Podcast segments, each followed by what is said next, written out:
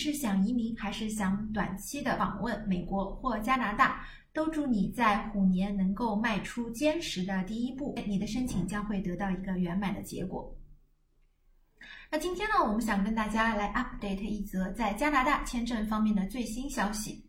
一月三十一号呢，加拿大的移民和难民部，我们简称 IRCC，发布了一则消息，说要升级他们的系统，让加拿大的签证和移民申请的系统呢更加的数据化。这句话听上去啊，好像是平平无奇嘛，升级系统有什么了不起的呢？直到小雪妈念到了下面的这句话，她是这样说的。为了帮助加快我们的处理工作，我们正在扩大使用高级数据分析。官员始终做出最终的决定，但是该系统帮助他们不断的改善服务的质量，提升服务的效率。翻译成人话，给大家总结了三点啊。第一点呢，这则消息验证了小雪妈一直以来的一个猜想。就是加拿大在审核签证的过程当中，一直在暗暗的使用机器人审核，也就是官员口中所谓的数据审核、数据处理。第二点，移民官啊，最终还是有这个决定权的。机器人呢，可能会给到签证官一个大致的建议，比方说，哎，我建议这个人通过，我建议这个人不通过。但是最终拍板的还是人工，也就是说，先机器审做大部分的脏活累活，最终呢拍板的还是人工这个官员。第三点，看趋势啊，加拿大将会提升机器审核在签证审核当中的这个比重，或者说它的一个重要性将会不断的增加。那么对于我们普通的申请人来说，这又意味着什么呢？小雪妈也给大家分拆了三点，供大家参考。第一点呢。在机器人可以审核的那些表格当中，你一定要花大力气，因为机器人是所有签证审核的一个起点。一旦你的数据上传到了 IRCC 的这个系统当中去呢，首先看你的就是机器人。那它是通过什么来看的呢？就是那些能够机读的表格。具体来说呢，作为非移民签证、访客签证来讲，无非就是第一个你的申请主表 IMM 五二五七 E。另外一个呢是 IMM 五二五七 B，这两个表格机器人是如何去机读的呢？就是你在填写完了以后啊，你要点击一下 Validate，验证之后通过了呢，你才能够上传到系统当中去了。机器人是先审核这两个表格的。那么第二点啊，通过这个表格的内容，我们可以发现，所谓的能够机审的表格，它主要看重的那就是你要着重加强的地方。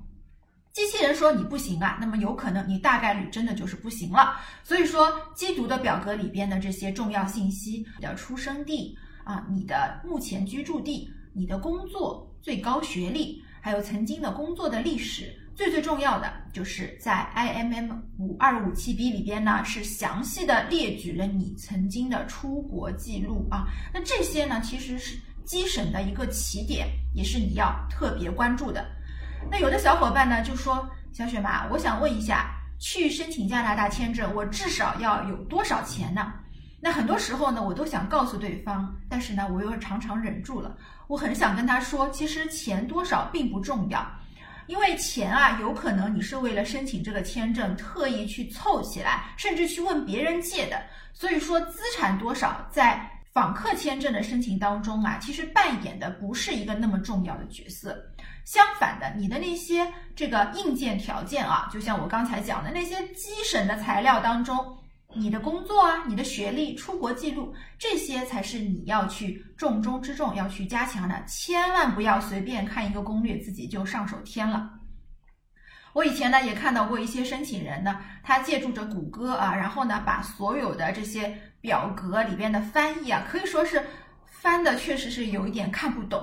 啊，虽然说他觉得可能，嗯，你只要信谷歌或者信百度翻译就足够了，但是呢，从这个英文的理解力来看的话呢，显然机器人是很难完全 get 到百度翻译或者是谷歌翻译当中的一些点的。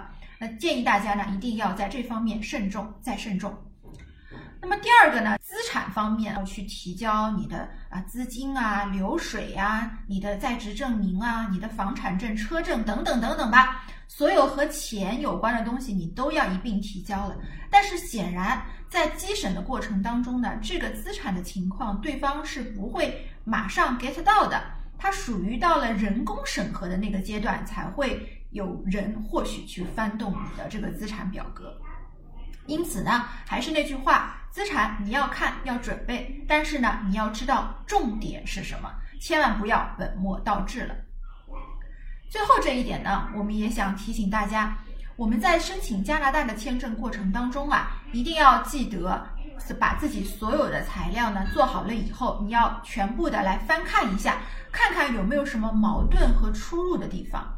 因为加签呢，其实它是会在不同的表格里面呢问你相同的信息的。什么意思呢？就是如果你在两个不同的地方填写同一个信息，比方说啊，他在两个表格里都问你的最高学历是什么，你在 A 表当中呢写的是大专，在 B 表当中呢写的你是高中。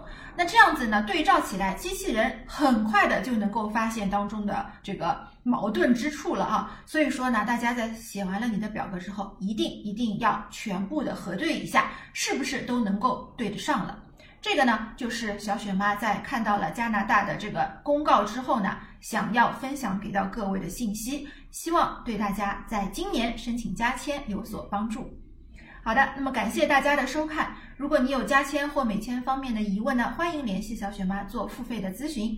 祝福大家都能够在枫叶国或者美国体验到和中国不一样的人生滋味。我们下期节目再聊，拜拜。